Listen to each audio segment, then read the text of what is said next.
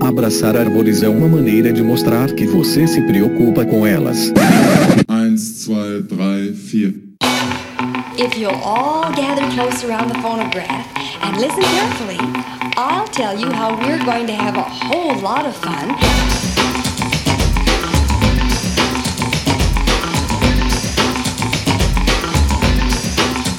Olá pessoal, eu sou a Miriam Perilli e esse é o Desabraçando Árvores. Sim, não é episódio do Que Bicho é Esse, pessoal. Hoje eu estou aqui como apresentadora, como host do Desabraçando Árvores. Quem nos segue nas redes sociais já está sabendo dessa história, né? Mas finalmente nós estamos com o primeiro episódio sendo lançado hoje. Eu estou muito, muito feliz de estar aqui dividindo isso com vocês e abrindo esse especial. Bom, deixa eu contar mais um pouquinho então como vai funcionar. Serão três episódios falando um pouco mais sobre a história da primatologia. E isso foi super interessante, que a gente ia fazer um episódio, só que a gente conseguiu tanto material que ia ficar muito tempo e muito pesado em um episódio só. Então nós dividimos em três, que vão ser alternados com os episódios do Que Bicho é Esse. Então nós vamos falar especificamente sobre quatro espécies criticamente ameaçadas da Mata Atlântica e eu já vou contar aí para vocês quais serão elas. Bom, nos episódios sobre a primatologia brasileira, nós conversamos com o Dr. Russell Mittermeier, com o Dr. Anthony Highlands, com o Dr. Cláudio Pádua, com o Dr. Leandro Jerusalinski e com o Dr. Fabiano Melo, nosso querido B1 Kenobi. Que time, fala sério, gente. Que privilégio poder gravar e ter conversado e escutado as histórias dessas pessoas que são tão inspiradoras para todos nós que trabalhamos com biologia da conservação. E nós vamos falar, gente, já vou dar spoiler, já vou entregar quais serão os bichos que nós vamos falar nos episódios, que a gente vai trazer informação sobre história natural, ecologia, conservação, curiosidades e tudo mais que tiver para saber sobre os primatas criticamente ameaçados. A parte triste da série é que a gente vai falar sobre os criticamente ameaçados, porque são eles que estão aí na berlinda e que precisam de mais atenção. Então, as espécies serão o bugio ruivo, a loata guariba guariba, o macaco prego do peito amarelo, sapajos xantosternos, o mico-leão da cara preta, Leontopithecus caiçara e o muriqui do norte, Bracteles e pochantos. Então essas serão as espécies que a gente vai falar um pouco mais nesse primeiro momento, tá? A gente tem previsão de continuar essa série, de trazer outros animais também da Mata Atlântica e subir com ela para a Amazônia para falar um pouquinho sobre os primatas amazônicos, mas nesse primeiro momento, nesse primeiro bloco dessa iniciativa, a gente vai falar sobre essas quatro espécies. E essa série lindíssima é apoiada com muito orgulho pela Rewild, que a gente só tem a agradecer, que é quem permitiu que a gente corresse atrás e executasse essa nossa ideia de falar um pouquinho sobre essas espécies de primatas ameaçados. A Rewild, que tem como objetivo proteger e restaurar a diversidade da vida na Terra por meio de colaborações inovadoras entre indivíduos, comunidades, povos indígenas, governos, cientistas e empresas para impulsionar as soluções baseadas na natureza para as crises mais urgentes também do nosso planeta, com a ideia de que uma mudança radical requer também uma colaboração radical. Então, a Rewild foi lançada em 2021, combinando mais de três décadas de impacto de conservação da Fundação Leonardo DiCaprio e da Global Wildlife Conservation, aproveitando suas experiências, parcerias e plataformas para trazer nova atenção e energia para a conservação da biodiversidade. Coletivamente, seus esforços e parceiros incluem mais de 50 países, e só em 2020 eles já trabalharam para conservar mais de 45 milhões de acres de áreas selvagens e reverter a situação de 835 espécies ameaçadas. É, é coisa pra caramba, né, gente? Então a Rewild trabalha com comunidades indígenas para proteger suas áreas, sua casa, né, na Amazônia. Eles trouxeram o diabo da Tasmânia de volta à Austrália continental pela primeira vez em 3 mil anos. Lançaram um fundo de resposta rápida de 42 milhões com a União Europeia e redescobriram espécies perdidas para a ciência por mais de 100 anos. Mas a Rewild acredita que para realmente redesenhar o mundo é preciso ir mais longe. E é por isso que estão construindo um ecossistema de ações colaborativas e impacto. Um ecossistema tão diverso, inclusivo e vibrante quanto as florestas tropicais os manguezais e os recifes de coral que dão vida à nossa casa compartilhada. Eles acreditam que juntos podemos proteger e restaurar esses ecossistemas essenciais para a saúde do nosso planeta, da Amazônia à Austrália, de Bornéu aos nossos próprios quintais. A missão da Rewild é proteger e restaurar a natureza para construir uma próspera terra onde toda a vida floresça. Bom, quem mais está ansioso para embarcar nessa jornada, por acreditar que juntos nós podemos redesenhar o nosso mundo? Nós, do Desabraçando Árvores e do Que Bicho é Esse, com certeza estamos. Então, vamos agora começar o nosso episódio sobre a história da primatologia do Brasil, com a presença nesse primeiro episódio do Dr. Russell Mittermeier e do Dr. Anthony Highlands.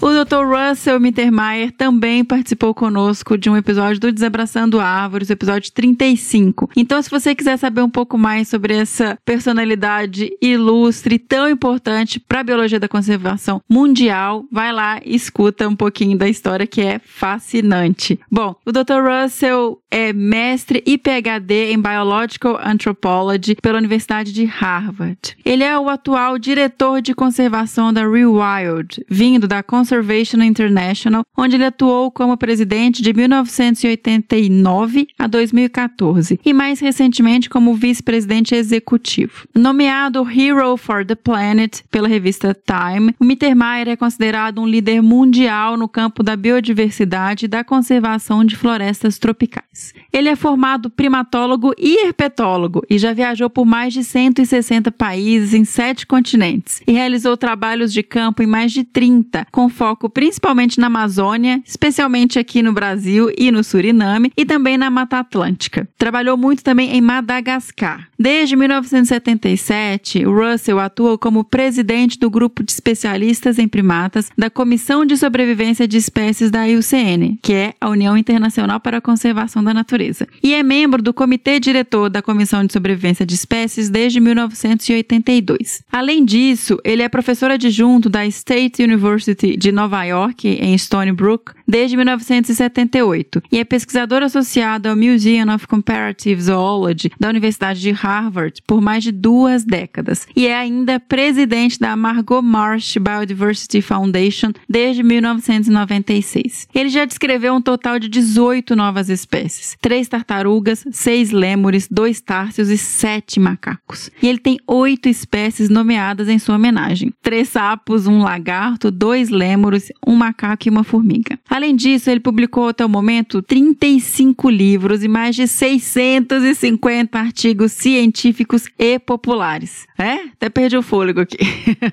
o Dr. Russell Mittermeier tem um interesse vitalício por povos tribais e indígenas e trabalhou com muitas comunidades diferentes. O trio, os Saramacâner, os Matauai, os Alcanemarons do Suriname, até os Caiapó da Amazônia. E os envolveu sempre em esforços de conservação. Então, com isso, ele publicou sobre as fortes conexões entre a biodiversidade e a diversidade cultural humana, demonstrando o quão fortemente as áreas de maior prioridade para cada se sobrepõem. Incrível, né, gente? Poxa, privilégio nosso estar aqui conversando mais uma vez e aprendendo com o Dr. Russell Mittermeier. E nós tivemos ainda o privilégio de conversar também com o Dr. Anthony Highlands, que é PhD em Zoology pela Universidade de Cambridge. O Highlands começou sua carreira estudando primatas na Amazônia e na Mata Atlântica brasileira. E desde 96 ele atua como vice-presidente do grupo de especialistas em primatas da IUCN, focando cada vez mais seu trabalho nos objetivos desse grupo, com temas que enfoquem a conservação de primatas ameaçados em todo o mundo. Ele administra um Small Grant, um programa de Small Grant, o Primate Action Fund e é editor da revista Primate Conservation e de uma série de guias de campos de primatas promovido pelo grupo de especialistas da IUCN. E mantém ainda um banco de dados taxonômicos e de status de conservação para mais de 700 espécies e subespécies de primatas. De 1977 a 1982, o Anthony realizou estudos de campo pioneiros sobre o comportamento e ecologia de saguis e de micos-leões, os quais ele apresentou à Universidade de Cambridge para sua tese de doutorado. Posteriormente, ele foi coordenador por três anos do subprojeto de primatas do grande projeto né, de dinâmica biológica de fragmentos florestais, em colaboração com a World Wildlife Fund dos Estados Unidos. Em 1986, ele foi nomeado professor de zoologia de vertebrados da Universidade Federal de Minas Gerais, em Belo Horizonte, e colaborou, naquele momento, para a criação do primeiro curso de graduação no Brasil em Biologia da Conservação. É um programa famosíssimo, né, gente? Quem é da Biologia da Conservação sempre ouviu falar e conhece um pouco mais sobre essa história. Desde 1993, o Anthony também foi um cientista associado ao programa Brasil da Conservation International, trabalhando com a equipe no desenvolvimento de estratégias de conservação, como corredores biológicos para a Amazônia e para a Mata Atlântica. Em 2000, Anthony mudou-se para Washington para ingressar na Conservation International em seu recém-fundado Center for Applied Biodiversity Science, onde ele atuou como diretor sênior para Conservation Biology. Em 2009, ele foi nomeado cientista pesquisador sênior e para trabalhar diretamente como vice-presidente do grupo de especialistas em primatas da IUCN com o então presidente Russell Mittermeier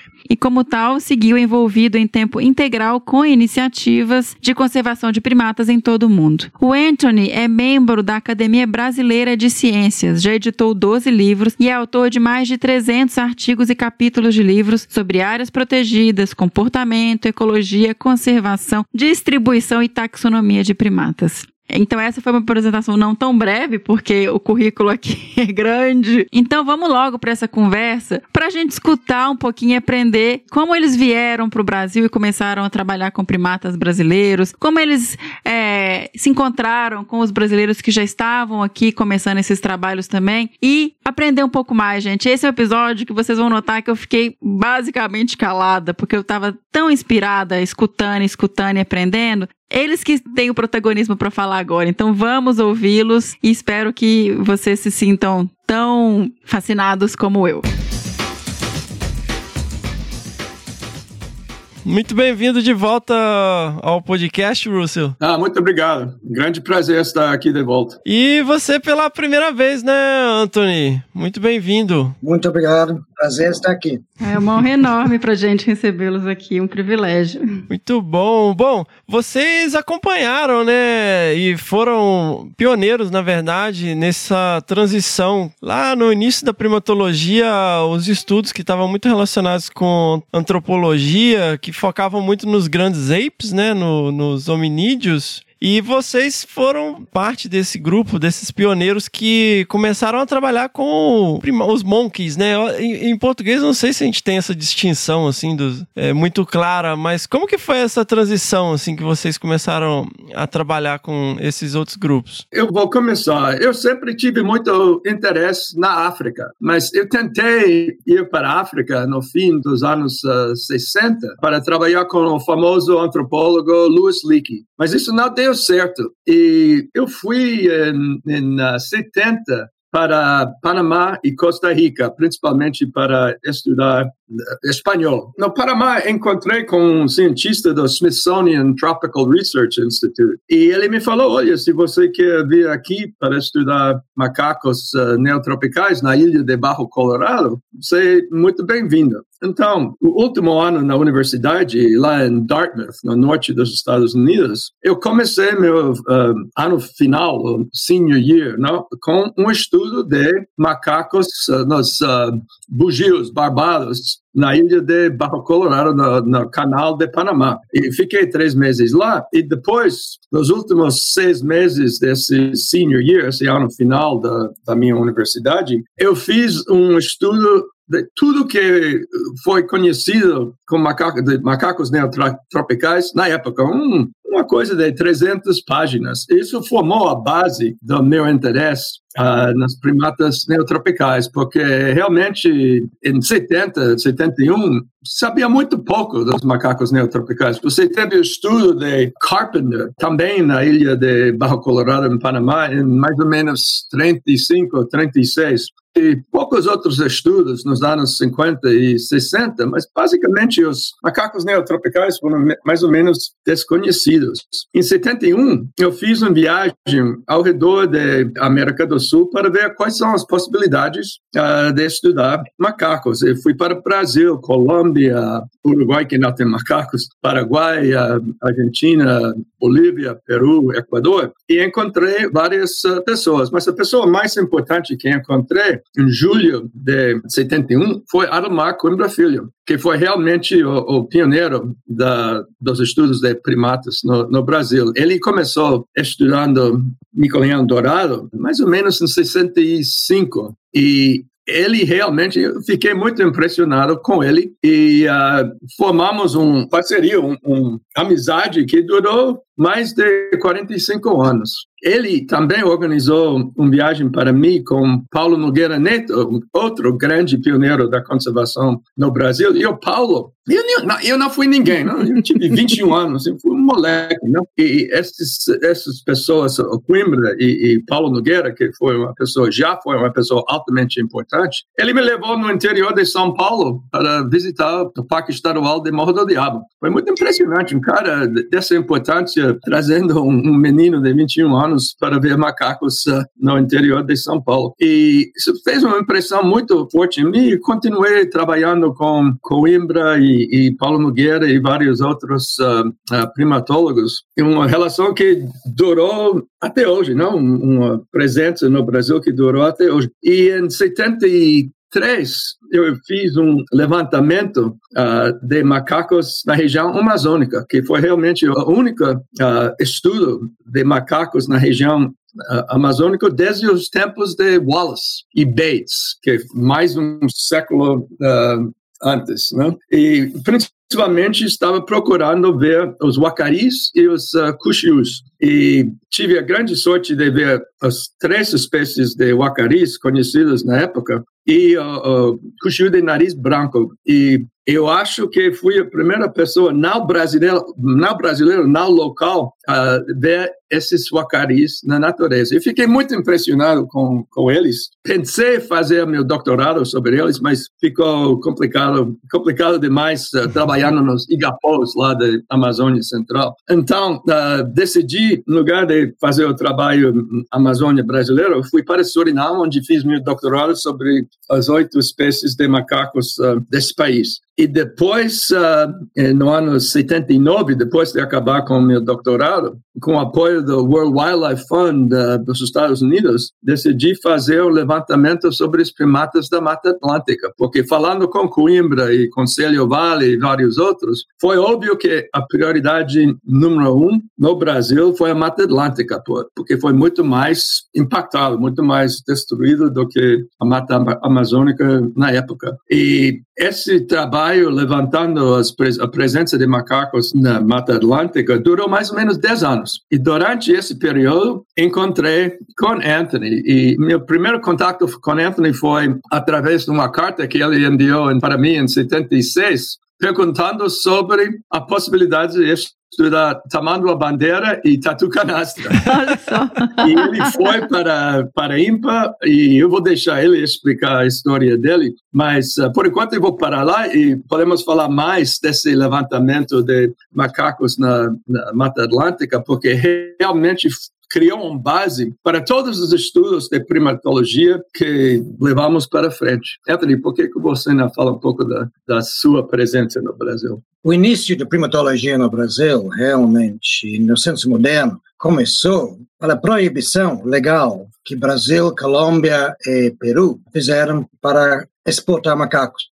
Nos anos 60, e 70, a exportação de macacos na Amazônia foi milhares e milhares e milhares de macacos, saindo principalmente do Brasil, através de Letícia, de Colômbia, de Peru, saindo pelo, pelo, pelo Quitos, e outras um, saindo de Colômbia. E a proibição dessa exportação apavorou a Organização Pan-Americana de Saúde, que apesar do fato que elas tinham escrito, publicado o fato que a pior coisa que pode fazer é estabelecer centros de criação de primatas nos países de origem, nos países tropicais, viram que a única coisa a fazer era criar centros nesses países para tentar manter o fornecimento de primatas para a indústria biomédica. Então, eles começaram nos anos 70, tinham planos para instituir esses centros de criação de macacos, mas no mesmo tempo, pessoas estavam incluindo Hershkovitz e Paul Heltney, falar para o mundo que publicando na ciência,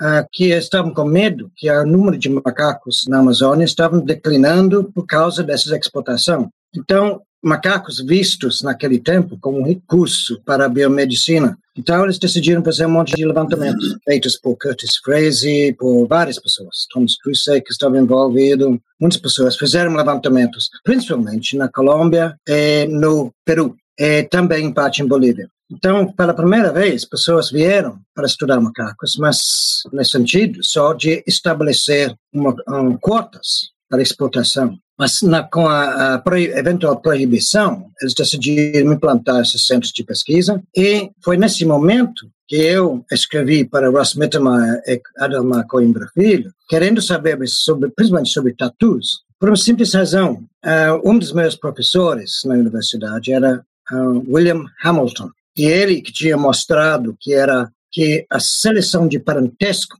era fundamental para entender altruísmo e comportamento social em mamíferos e outros animais. E tatus, como vocês devem saber, produzem um gênero, pelo menos. Dásicos produzem quatro gêneros idênticos. Então, esses, quatro devem estar oferecendo o teto uh, uh, né, para, para amamentar para os outros uh, irmãos, né? antes que elas devem ter altruísmo total. Eles queriam, queriam ver o aspecto social disso. E, por acaso, William Hamilton, que talvez pessoas não sabem, desenvolveu muito de suas teorias junto com Warwick Kerr, no laboratório de genética com abelhas, lá em, não foi Ribeirão Preto, acho, mas lá em São Paulo. Warwick Kerr, como você sabe, foi um, um, grande geneticista, reclamou muito sobre a destruição da Amazônia foi mandado pelo CNPq, pelo governo brasileiro, para uh, estabelecer um, um campus do INPA. INPA existia antes, mas era um, mas era um prédio dentro do, do, da cidade. Um campus enorme para o Instituto, de Pesquisas da Amazônia, Nacional da, da, da, Amazônia, e resolveu o problema desse negócio de acabar com a Amazônia. Lá eles estavam falando que já 20% estava acabado. Não era tanto, mas Barbie Care era um voz forte para isso. E William Hamilton, por acaso, estava viajando pelo país e ele falou que tem um estudante dele, que é muito bonzinho, ele quer estudar tatus para entender melhor esse negócio de altruísmo e para seleção de parentesco. E ver que quer, por uma razão que vou explicar, falou, não quero que ele tenha, mexe com tatus, mas se ele quer mexer com primatas, manda ele para cá, fala para ele que pode vir. Foi assim o início e o fim da minha entrevista para esse novo trabalho, totalmente inocente, recém-saído da universidade. E a razão que ele quis me contratar era porque eu estava sendo pressionado fortemente pelo Ministério de Saúde para estabelecer esse centro de pesquisas. E ele não, que eu descobri depois, ele não quis. Mas tinha uma desculpa agora, com o Ministério falando, vamos lá, o que está fazendo com esse centro? Nós queremos ver, vamos lá, vamos começar. Ele está organizando tudo. Então, ele me, me manteve lá, eu fui lá, me manteve lá, e veio, vieram pessoas dos Estados Unidos, né, que, não, nós precisamos urgentemente macacos da noite, macaco da noite, para fazer pesquisa de malária, nós precisamos disso, pesquisa. Fala, vai lá, fala com o Mas durante todo esse tempo, ele não, o orçamento, dinheiro para fazer isso não, não chegou. E era simplesmente Barvik que é falando sabiamente, porque era, realmente não era para ter um centro de macacos lá. É, é o jeito de, de esperar até o momento que ele podia falar não. E esse centro, eventualmente, foi para Belém. Eu tinha concordado com ele que depois de um ano de organizar isso, eu, sem falar português, estava fazendo planos, mapas arquiteturais, sei lá, levantando dinheiro, vendo né, desenhos e tudo trabalhando com a doida. Mas eu falei que depois de um ano eu ia para mato para estudar macacos. Foi até o dia, mesmo dia, um ano depois, mesmo dia, eu acabei indo para Aripuanã para estudar macaco barrigudo, que Varvik quer falou que tem tanto, que estão pingando das árvores em todo lugar. Eu passei quase cinco meses lá, sem ver nenhum. então eu, tive uma crise de será que eu tenho capacidade de fazer isso? Não estou nem vendo os macacos. Mas encontrei um bando, consegui um belo sábado de ficar com elas, estava feliz da vida. Naquela mesma tarde, eu pedi elas, e na mesma tarde, procurando elas de novo, um caçador chegou, atirou em três, arruinou todo o meu esforço de, de habituar os macacos. E aí eu fui para casa, eu vi o bando, mas elas me viram e parece que eu tinha visto o diabo, né? Eu perdi todo esse trabalho. Então eu fui para a estação de campo lá, e pensei, minha vida está acabando. Passei domingo inteiro resmungando, chorando, mas depois, à noite, pensei, bem, estou vendo esses saguis todo dia, eles estão totalmente mansos, eu vou estudar esses bichos. E fui lá na segunda-feira, de manhã cedo, peguei um grupo e fiquei com elas até a noite. Eu falei, ah, eu vou estudar esses animais. Aí eu comecei a fazer um estudo, graças a Deus, dos macacos, dos neotrópicos, na Amazônia. E quero gabar disso muito, não, mas foi o primeiro estudo assim, de ecologia comportamento feito na Amazônia. Logo depois, junto comigo foi Márcio Aires, que tinha um, ido para INPA também. Nós dois, tremendo cada vez, porque nós tínhamos que responder para Emílio, Paulo Emílio, Emílio Vanzolini, que era responsável pelo projeto Macacos do, do INPA. E nós dois começamos a fazer estudos diplomados em Arapuanã. Ele fez outro estudo perto de Manaus. Ele estava estudando saguis e Márcio Aires estudava um cuxo de nariz branco lá em Arapuanã. Eu passei quase três anos lá e foram os três anos mais felizes que eu lembro. Impressionante. Então aí começou para estudar tatus, eu acabei estudando primatas. Eu vim para ficar dois anos e eu acabei ficando em, no Brasil 23 anos, encantado com o país. E as possibilidades e o futuro de, de fazer tanta coisa desconhecida. Você ia de short pro mato, Anthony? Não, não, eu não, eu não sou louco assim, não.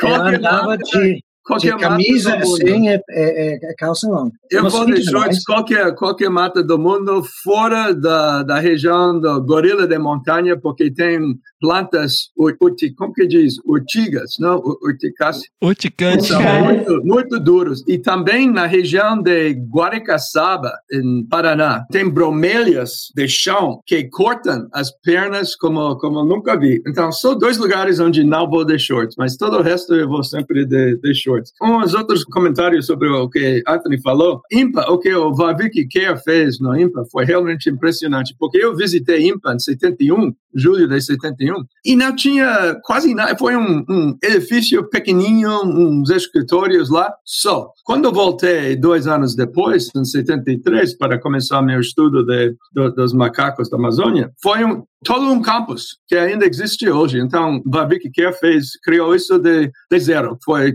realmente muito impressionante o que ele conseguiu fazer. E outra coisa, o Anthony mencionou uh, José Márcio Aires, que foi um grande, grande amigo meu, um grande pioneiro, uh, cara que criou uh, o conceito de reservas de desenvolvimento sustentável e, e perdemos ele muito cedo. Foi muito, muito triste que ele, ele morreu muito jovem. Mas ele conseguiu fazer o que eu não tive a coragem de fazer em 73. Eu vi o macaco guacari branco lá na região do, do rio Awati, Paraná. Eu adorei o bicho. Até hoje adoro esse bicho, mas eu falei, é muito difícil, é duro demais fazer isso. E só 10 anos depois que o Márcio conseguiu fazer um estudo clássico sobre esse, esse macaco, que até hoje é o único estudo detalhado que foi feito sobre esse bicho. Sensacional. Mas depois disso, vocês, Anthony, especialmente, você foi pra Minas, né, né, Anthony? Foi. E isso foi por causa de Ross. Um grande parte. Eu nunca vou esquecer um, um telefonema longo de, de Ross e de Célio Vale, me convencendo de ir para Minas para ajudar com um novo a ideia de ter um mestrado em conservação e ecologia lá no, no UFMG. Isso depois que tinha, eu, eu trabalhei 10 anos no INPE, e, mas dois daqueles anos estava escrevendo meu doutorado lá na Universidade de Cambridge sobre os saguis. De tão pioneiro que era, incrível que parece, tão, tanta ignorância que tinha, pessoas expertas em saguis, em cativeiro, me perguntaram, eles têm filhotes gêmeos no mato também? Eles não sabiam de nada. Então, isso que foi fascinante nos dias pioneiros, que, que Ross e eu conseguimos ah, ver. Você, você pode escrever um artigo, quase de qualquer dia que você vai para o mato, você tem um artigo de coisas que você está vendo eh, acontecendo. Eu ajudei com pessoas trabalhando com, descobrindo que preguiças tem essa fauna de mariposas essas coisas. O sentido de pioneirismo foi impressionante naquele tempo, facilitado exatamente com o impressionante Barbie que é. Então, depois dos 10 anos, depois eu voltei de Cambridge, eu trabalhei com o projeto de áreas mínimas, era chamado naquele tempo, que é de fragmentos florestais, e foi tentado por Ross Célio Vale de ir para Minas, onde encontrei com Gustavo Fonseca, outro professor lá, e comecei a me envolver com os primatas da Mata Atlântica, como Ross falou, em grave situação em comparação com, pelo menos naquele tempo, com os macacos da Amazônia. Agora, os macacos da Amazônia estão começando a enfrentar, enfrentar os mesmos, mesmos uh, desastres que tem na Mata Atlântica. Então, eu passei mais de 10 anos lá no, mais três, não, é mais 13 anos lá, no, lá em. É, é importante uh, reconhecer o valor, a grande importância desse levantamento de macacos da Mata Atlântica, que foi financiado uh, por WWF, uh, World Wildlife Fund dos Estados Unidos, que começou em 79, durou mais ou menos uma década até minha saída de WWF em 89, e nesse programa financiamos e formamos muita gente que continuam trabalhando até hoje. Foi um programa feito uh, em conjunto com Coimbra Filho e com Célio Vale, da UFMG, e também com muito ajuda, apoio de Almirante Ibsen, de, de Guzmán Câmara, que foi outra grande uhum. figura na, na, conservação no Brasil. E começamos em, uh, em Fazenda Montes Claros, Minas Gerais, hoje conhecido por Muriqui, e também o Poço das Antas, para, para Miconhão Dourado. E entre as pessoas que foram formadas eh, nesse programa, Gustavo Fonseca, que hoje é o número dois uh, chefe de biodiversidade do GEF, uh, Cristina Alves, Ilma Bastos Santos, Carlos Alberto Machado Pinto, Sérgio Lucena Mendes, que agora ocupa um papel muito importante no, no estado de Espírito Santo, e provavelmente o mais importante em termos de formação numa comunidade brasileira de primatologia, uh, Karen Stryer. Uh, Karen foi comigo em 80 e um uh, para Fazenda Montes Claros. Em, em 81, uh, fizemos um pequeno filme sobre o Muriqui, chamado O Grito do Muriqui. Isso foi feito por um estudante de, da Universidade de Harvard, onde eu estava fazendo meu doutorado, chamado uh, Andy Young. E fizemos esse filme e foi narrado por, pelo professor Irvin DeVore, que foi meu professor em Harvard e também que foi o professor da, da Karen. E Karen viu esse filme e falou, ah, eu gosto desse macaco, eu quero estudar esse macaco macaco. Então, nós fomos juntos em 82 e ela ficou totalmente encantada por, por Muriqui e continua esse estudo até hoje. E agora, no ano que vem, vai, vai cumprir 40 anos. É o, o programa de estudo contínuo de mais longo prazo na região neotropical. E não sei quantos uh, estudantes uh, passaram por Montes Claros, mas acho que ela formou mais ou menos 70 a 80 PhD, mestrado, todo tipo de, de pessoa que trabalha na, na, conservação, entre eles a Fabiana de Mello, que também é uma pessoa muito chave para a primatologia uh, no Brasil. Então, esse estudo, uh, esse levantamento durou 10 anos, fizemos, levantamos quase todas as áreas protegidas na, mata, na Mata Atlântica e deu base para tudo que temos agora na, na Mata Atlântica. Também temos que mencionar o trabalho de Álvaro Aguirre, que foi feito mais ou menos na mesma época que o trabalho de de Coimbra Filho sobre Mico-Leão Dourado, Aguirre, com a idade de 70 anos, acho que foi 70 anos, ele fez um levantamento tão detalhado, tão incrível sobre a presença do muriqui na época, as duas espécies, mas uh, foi conhecida só uma espécie na época, que serve completamente como base para uh, todo o nosso conhecimento do, do muriqui hoje. Eu, eu tenho 71 anos agora e não posso imaginar fazer um estudo que ele fez com 70 anos, tão detalhado e visitando tantos, uh, tantos lugares na Mata Atlântica. Então, realmente temos que reconhecer a grande contribuição do Aguirre. E, e é interessante que Coimbra e o Aguirre foram financiados por outra grande figura da, na conservação no Brasil, que é meio esquecido uh, hoje em dia, José Cândido de Melo Carvalho que foi, uh, acho que foi do Museu Nacional, e ele deu recurso para Coimbra e para Aguirre fazer os primeiros estudos dele. Então, ele realmente tem que ser reconhecido também. Então, esse estudo, e no, no primeiro ano desse, desse levantamento, foi quando eu encontrei Anthony por primeira vez, lá na Mata de Una, no sul da Bahia, estudando uh, Mico-Leão de Cara Dourada, que foi outro estudo clássico que ele fez. Então, esse levantamento continuou até 89, quando eu saí da, da World Wildlife Fund e fui para a conservação internacional. Isso é outro capítulo na, na da, da, conservação na primatologia no Brasil. Mas também, Anthony, talvez você pode falar um pouco sobre os cursos que o Milton Tiago de Mello fez porque eles tiveram um impacto enorme e quase todas as pessoas que passaram por uh, esses cursos de, de formação em primatologia uh, entraram na primatologia. É, quando cheguei no Brasil, tinha quase nada de primatólogos. Tinha Ademar Coimbra Filho, Fernando de Ávila Pires, que era mais taxônomo do que fazendo trabalho no campo, e Cori Cavalho, e essas eram as pessoas, basicamente, que fizeram trabalhos no campo, né, indo para, talvez, expedições ou taxonomia e assim por frente. Tinha também Milton Tiago de Mello, da Universidade de Brasília, que começou, uh, que trabalhava, ele é um veterinário, ele trabalhou mais com esse negócio do macacos em cativeiro, pesquisa biomédica. E nessa Organização Pan-Americana de Saúde, tinha feito um acordo com ele para criar um centro de criação em Brasília. Mas ele se juntou com os genéticos e com Fernando de Pires e outros para criar, eu não lembro exatamente a data, mas tipo, ah, eu nem, nem vou tentar, mas cedo, anos 80, deve ser, anos, desculpa, anos 70 foi, de criar a Sociedade Brasileira de Primatologia. E Milton Tiago de Mel começou um pouco depois, ele instigou. É, quando eu cheguei no Brasil, não tinha congresso supremo de, de primatologia, tinha um simpósio dentro do, do congresso de zoologia de primatas, e Milton Tiago de Mello, que foi que criou a Sociedade Brasileira, e eventualmente tinha força suficiente para ter um congresso em si. E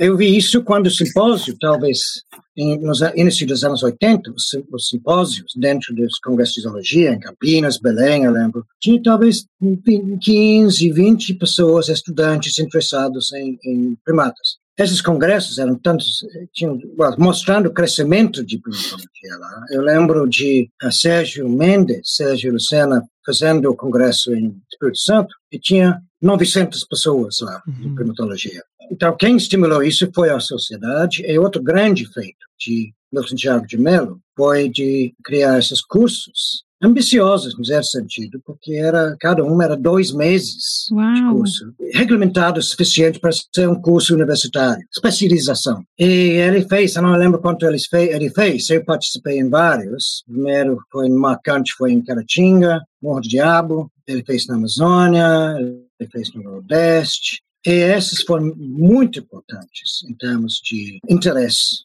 em, das estudantes para primatas. E você tem Sérgio Lucena, Cazuza, do, uh, José de Souza e Silva Júnior, uh, de Belém, e muitos outros eram crias desses cursos. Carlos Pérez e outro que agora é uma figura bem internacional, né, em termos Sim. de uh, ecologia tropical, e muitos outros. E, então, o crédito tem que ser dado para isso. Acho que ele fez uns 12 cursos e depois desistiu. Mas quem continuou foi Leandro Jerusalinski, Fábio Melo, eh, Leo Oliveira e outros que estão continuando, pelo menos com cursos de uma semana, dez dias. Eu tenho participado desses também. Eu fico impressionado. É, é ótimo de ver como isso entusiasma uh, as pessoas de realmente partir para a carreira ou fazer uh, teses, especializações em, em primatologia. Então, esse de Milton foi, foi muito importante. E o Milton vai, vai fazer 104 em fevereiro? Acho que 103 ou 104, incrível. E ele continua muito, muito lúcido, continua muito ativo. É uma coisa impressionante. Mas o, o Anthony mencionou Leandro também. Eu gostaria de enfatizar a importância de Leandro na primatologia brasileira, uh, e, especialmente porque em outubro o Centro Nacional de, de Primatas Leandro, o chefe desse centro, vai fazer 20 anos de história. Uh, e a coordenação desse centro fez muito para a conservação de primatas no Brasil. É a única organização governamental do mundo a nível nacional, especialmente uh, dedicada à conservação de primatas, e eles uh, foram responsáveis, com a liderança do Leandro, pelos muitos planos de ação uhum. para primatas brasileiros e para outros animais que existem aqui no país. E tem uma colaboração muito estreita com o grupo de especialistas de primatas da União Internacional pela Conservação da Natureza. Eu sou, sou uh, presidente, o chair de, desse grupo. Anthony é um dos deputy chairs, o maior grupo que trabalha com com conservação de primatas no mundo. Aproveitando até que você trouxe, é, mencionou aí o grupo de estudos em primatas, de especialistas em primatas, vocês foram idealizadores, né, desse grupo inicialmente. Vocês podiam dividir com a gente como que foi esse início e qual que é a importância do, do grupo de primatas hoje da IUCN? Bom, isso é uma longa, longa história. Primeiro, uh, o grupo de primatas faz parte da comissão de uh, sobrevivência de espécies da UICN, uma das seis comissões da, da União. E uh, tem mais de 160 e poucos grupos de especialistas. O grupo de primatas começou nos anos uh, 60, uh, chefiado por Barbara Harrison, que foi uma especialista em orangotango. E ela basicamente trabalhou com orangotangos e fez um pouco uh, sobre o controle de comércio de primatas que ele, eh, Anthony falou no início. E depois dela, ela saiu mais ou menos no início dos anos 70. Entraram três outros chairs, presidentes do grupo, que fizeram, não fizeram nada, para falar a verdade. E eu estava seguindo eu uh, estive em graduate school lá em Harvard, muito interessado na conservação de primatas, e eu sempre contatei esses caras ah, com várias sugestões, e finalmente, em 77, uh, a liderança da comissão como um todo, uh, me chamou para ser chefe do grupo. Eu fiquei muito entusiasmado, uh, acabei com meu doutorado o mais rápido possível, em novembro de 77, e imediatamente começou a fazer uma estratégia global para a conservação de primatas. E foi um dos primeiros dois estratégias globais para qualquer grupo de animais. O único outro foi o grupo de, de jacarés, de cocodrilos, que, que fez um plano, plano de ação também. Esse plano interessou muito WWF, o World Wildlife Fund dos Estados Unidos, na época, e eles me contrataram em 79 para ser o diretor do programa deles, uh, Primate Program, programa de primatas do WWF, e uh, Anthony também ajudou na criação, na, na, produção desse, dessa estratégia global, e começamos a juntar um grupo uh, de especialistas no mundo inteiro. Hoje, nesse grupo, eu ainda sou presidente desse grupo, depois de 40 e poucos anos. Agora, somos o maior grupo de todos os 160 grupos, o grupo de especialistas em primatas é, é o maior. E agora, depois do Congresso Mundial de Conservação da UCN, que uh, tivemos em Marseille, na França, faz duas semanas, uh, estamos refazendo a lista de membros, como fazemos cada quatro anos. Né? Uhum. E eu acredito que vamos ter 800 membros, mais ou menos 800 membros no mundo inteiro nesse grupo. E vai ser, de longe, vai ser o maior dos grupos uh, que existe na comissão. E fazemos muita coisa. Financiamos projetos, uhum. uh, fazemos planos de ação, como tipo que o Brasil faz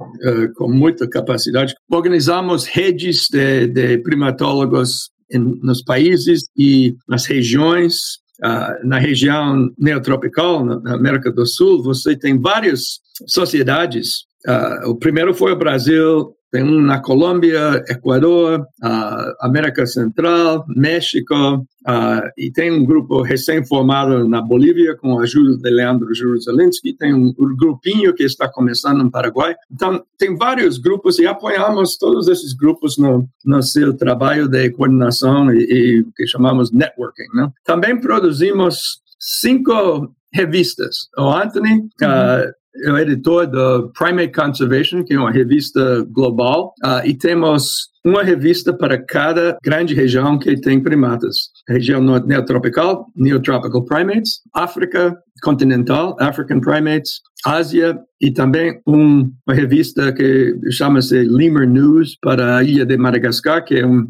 é um país relativamente pequeno, mais ou menos tamanho de, de Minas Gerais, mas tem uma diversidade incrível de primatas que não existe em nenhuma outra parte do mundo. Então, somos muito ativos e uh, continuamos uh, apoiando e fazendo crescer esse, essa comunidade global que temos de primatologia e conservacionistas trabalhando pela, pela conservação de primatas. Anthony, você tem mais para falar de nosso grupo? Você é o deputy não sei quantas décadas. Bastante tempo. Não, é interessante porque quando o Ross me convidou para ser membro disso, eu disse, o que faz assim?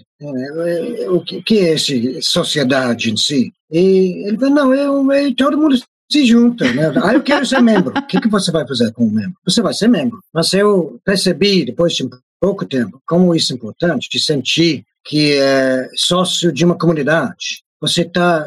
É incrível como pessoas têm orgulho, mesmo que não fazem quase nada para, para o grupo de especialistas, além do seu trabalho normal, eles têm orgulho de se colocar, colocar no, no, no fim do e-mail address delas, o endereço delas, membro dos, do grupo de especialistas em primatas. Sim. Então, é, é, em muitos aspectos, é simbólico, mas encoraja, ajuda, dá inspiração para pessoas trabalharem numa comunidade que você vê que você faz parte dessa comunidade que estão fazendo coisas incríveis. Então, os sócios, pessoas são membros uh, dessa, dessa sociedade, desse grupo, sentem orgulho porque eles estão fazendo uma coisa que eles mais querem fazer e vejam outras pessoas que estão fazendo a mesma coisa. É basicamente isso. E essas publicações, esses uh, eventos organizados, Agora, nossa organiza, o Rusk organizou em 2000 uma coisa especial para tentar estimular a atenção em certos primatas que não estão recebendo atenção suficiente, que foi a lista dos 25 mais ameaçados. Uhum. No início foi uma lista feita rapidinho, com um parágrafo explicando a situação de cada um uh, entre nós. Na, agora é feito junto com a Sociedade Internacional de Primatologia, uma lista cada, a cada dois anos, dos primatas que estão realmente precisando, não os 25 mais ameaçados em si. Se você tenta fazer isso, ele vai ficar congelado, vamos dizer, porque você tem os 25 mais ameaçados. Essas são os 25 mais ameaçados que não estão recebendo atenção suficiente. Uh, isso tem sido muito bem sucedido. É outro aspecto. Agora você tem uma reunião de lista, pessoas aqui até chegam junto com posters e banners e equipe para argumentar a importância de colocar a sua espécie na lista. Isso também tem sido estimulante. E a sociedade, o grupo de especialistas em primatas, é realmente é um clube que pessoas percebem que é, tem sido um, um difícil de dizer exatamente como ou em que quantidade, mas tem sido um, estímulo enorme para pessoas de salvar, de ajudar a conservar os primatas de, de, cada país. Vou levantar meu banner aqui. Vamos olhar com é. carinho aí pro Calitrix flaviceps, né? Altamente importante. Inclusive, na, na, primeira visita que fizemos em 79 a, a Caratinga, descobrimos a presença de flaviceps em Caratinga, uhum. que foi desconhecida, não foi conhecida do estado de, de Minas Gerais. Então, eu adoro essa espécie, está muito ameaçada. Sim. E, além das uh, outras pressões uh, típicas, como desmatamento, esse bicho também é muito, tem muito risco por causa da hibridização com Flaviceps, com, com uh, Jacos e Penicillata. Né? Então, tem muito, muito ameaçado esse animal. Eu nem trabalho mais com primata, viu? Só estou levantando a bandeira aqui. A minha primeira publicação foi na Neotropical Primates. Ah, é uns quase 20 tá anos tá atrás. Tá vendo? então, você já viu como tem importância essa, essa rede que, que temos. E, e também fazemos, uh, somos responsáveis pelo red listing. Uhum. Quais são as espécies que devem entrar na lista vermelha, quantas espécies são criticamente ameaçadas e ameaçadas, vulneráveis. É um grande trabalho. Começamos para essa uh, década que saímos dessa década agora, década de 2010 a 2020. Começamos em 2012 fazendo a revisão de tudo isso. Finalmente estamos acabando com isso agora. Finalmente está 99% Uh, pronto, mas esse estudo que fizemos uh, mostra que os primatas são um dos dois grupos de vertebrados, não só de mamíferos, mas, mas de vertebrados, grupos maiores, mais de 30 espécies, mais ameaçados, mais de 60%, Anthony conta 60 e pouco, e uh, ameaça, ou ameaçados ou vulneráveis. E o único outro grupo que se pode comparar são os quelônios, que também tem mais de 60% ameaçados de extinção. Uhum. É isso, é 770 113 espécies e subespécies. Caramba. 62% estão sendo eh, considerados ameaça- ameaçados agora. certos lugares como Madagascar, que tem 112 espécies e subespécies de Endêmicas. lêmures, 95%, algo assim, são ah, considerados ameaçados ou, ou vulneráveis. E muitos deles estão no limiar de extinção.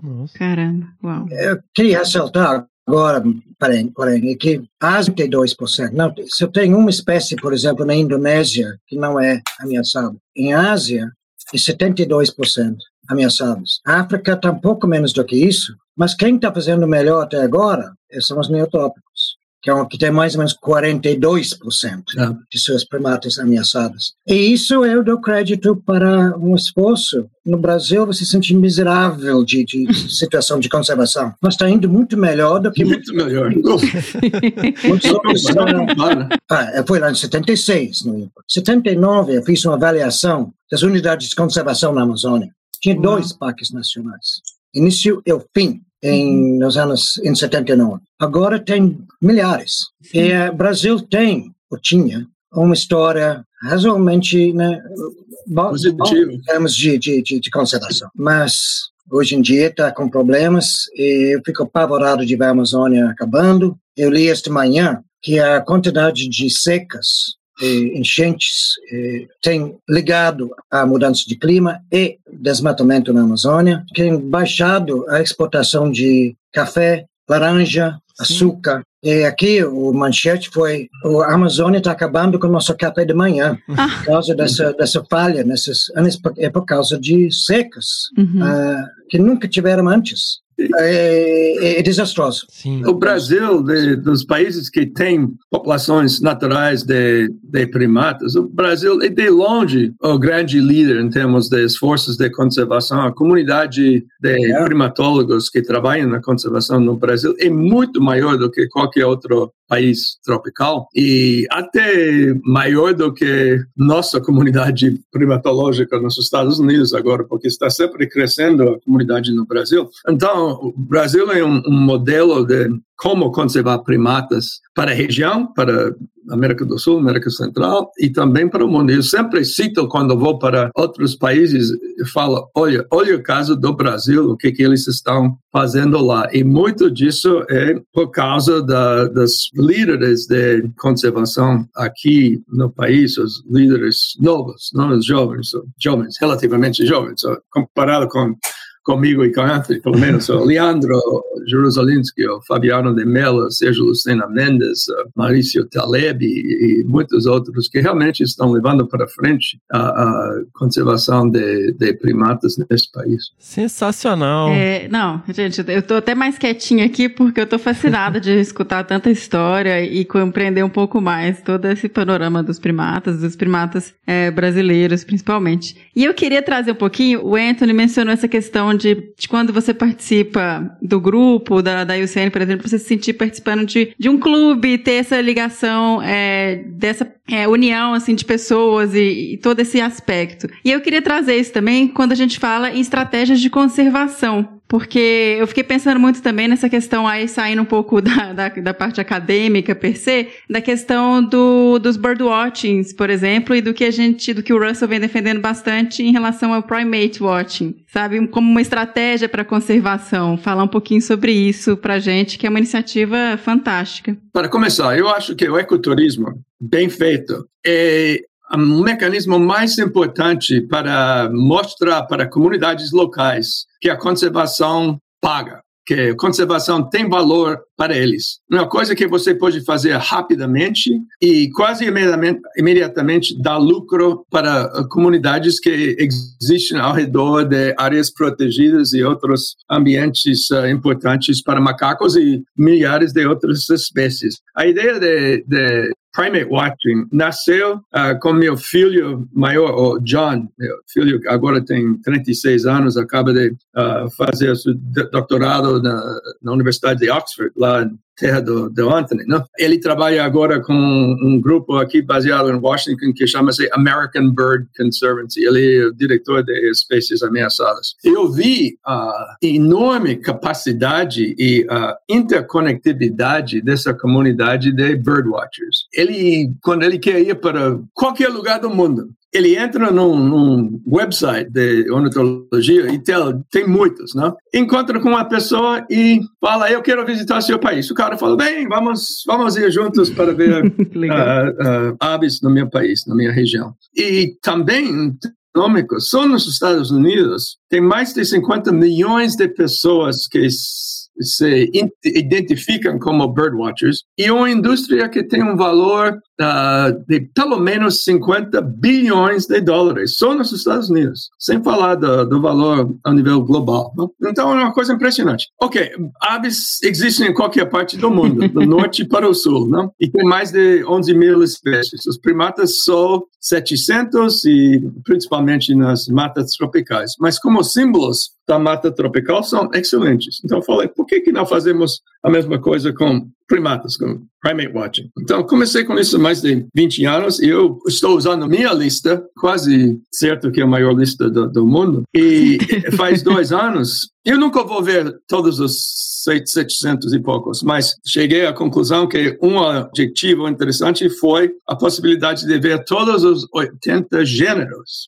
Então, finalmente, no início de, de 2019, vi o gênero uh, número 80 lá no sul da Tanzânia, que é um, um gênero que um tipo de um bicho quase uma mistura com baboon e mangabe, não? que chama-se runguecibus, ou kipunji. E felizmente eu tive a presença do BBC junto comigo que filmou isso e você pode ver essa filmagem numa série que eles fizeram no ano passado sobre primatas, uma série de três horas que é excelente, a BBC, esqueço do, do nome da, da, série, mas, mas é, é, bem interessante. Então, estou tentando estimular isso de, de várias maneiras diferentes, produzindo guias de campo, pocket guides, pequenos guias, eventualmente um app como eles têm para birdwatching. Tem vários apps para, para birdwatching e tentando criar uma um competição entre uh, primatólogos e outras pessoas interessadas em ter uma lista, uma lista maior uh,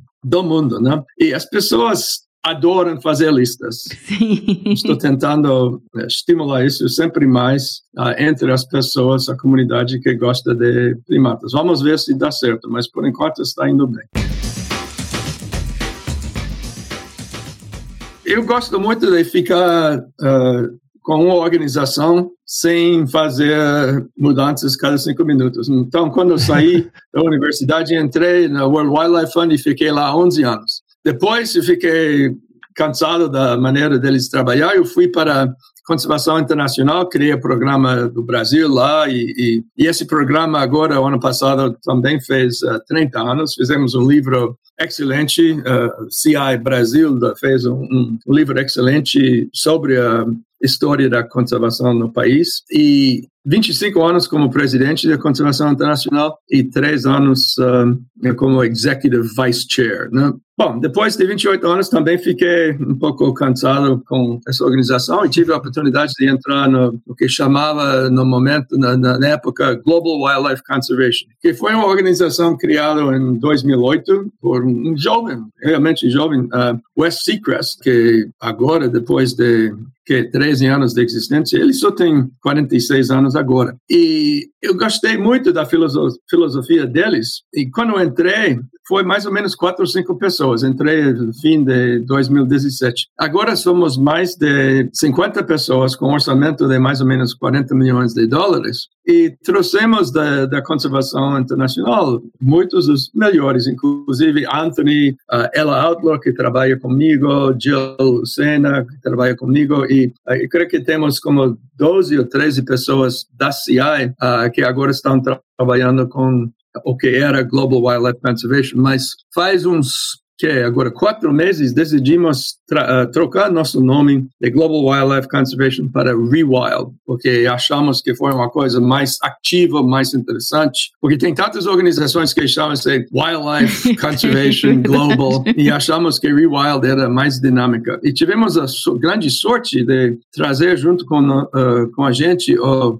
o famoso ator Leonardo DiCaprio. Uhum. DiCaprio, durante 20 anos, eh, teve uma fundação dele que chamava eh, Leonardo DiCaprio Foundation. Mas em 2019 ele decidiu juntar a fundação dele com a nossa. E agora a fundação dele faz parte de, de nossa organização. E obviamente ele tem muita visibilidade e muito impacto. Estamos agora uh, criando um novo conselho que vai ter muitas pessoas de influência e estamos trabalhando, acho que estamos com mais ou menos 60 países onde estamos atuando no momento. Estamos crescendo bastante rápido. E, e uh, os objetivos principais são a conservação de espécies, como primatas e outros, uh, áreas protegidas e uh, trabalhando também muito com povos indígenas e outras comunidades locais. Basicamente, o que sempre uh, sempre fiz na minha carreira, e Anthony também, mas é sempre importante uh, ter uma organização que tem a mesma filosofia que você tem. E, às vezes, as grandes organizações mudam de filosofia, e quando acontece isso, que, como foi o caso com a Conservação Internacional, é,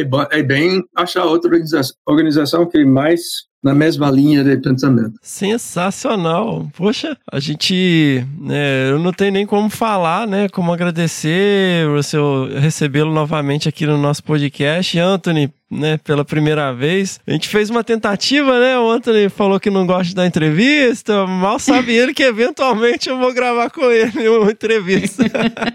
Vai acontecer, Anthony. Ele fala que não gosta, mas na verdade ele fala muito bem, tem muita coisa para contar. eu fiquei super curiosa aqui querendo um episódio do Anthony.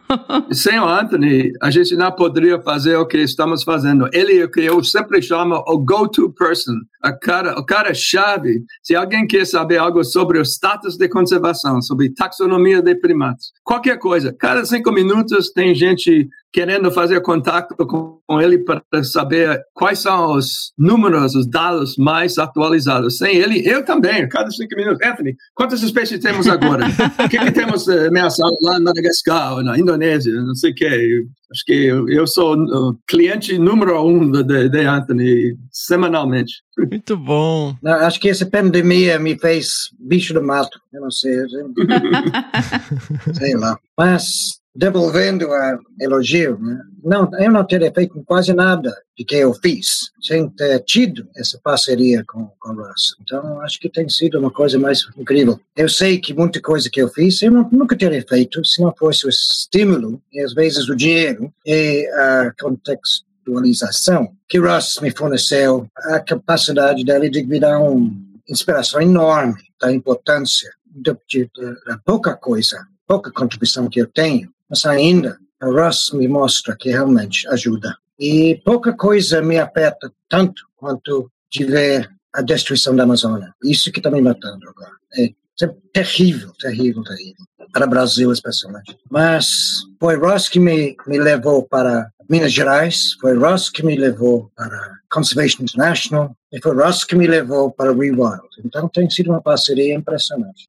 E temos, mais uns, temos mais uns 30 anos para trabalhar junto ainda, não, Anthony? É. Sim! Muito bom. A primeira vez foi, vez foi uma, né? eu lá tentando, eu tinha que encontrar uma, um animal para comparar com os saguis, eh, os saguis lá, lá de, de, de, da Amazônia, porque não, não tinha jeito de comparar nada. Então, é, é, bem, ele, ele come goma, ou ele, ele usa, ele tem um grupo de tamanho, né, ou de tal.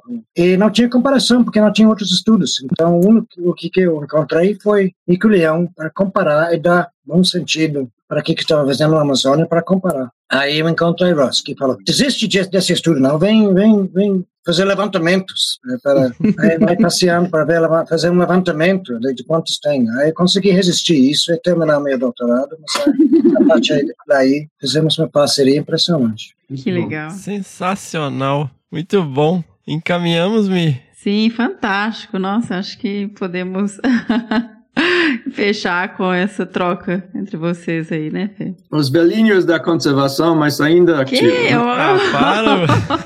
Os velhos não, os pioneiros e os que ainda fazem, assim, o maior tem uma contribuição imensa para a conservação. Muito obrigado. Muito obrigado, Russ. Não, um prazer. Obrigado por ter ouvido a gente todo esse tempo. Imagine, um, um prazer sempre. E muito obrigado, Anthony. E espero que vocês gostem deste episódio e da série de episódios sobre os primatas criticamente ameaçados da Mata Atlântica.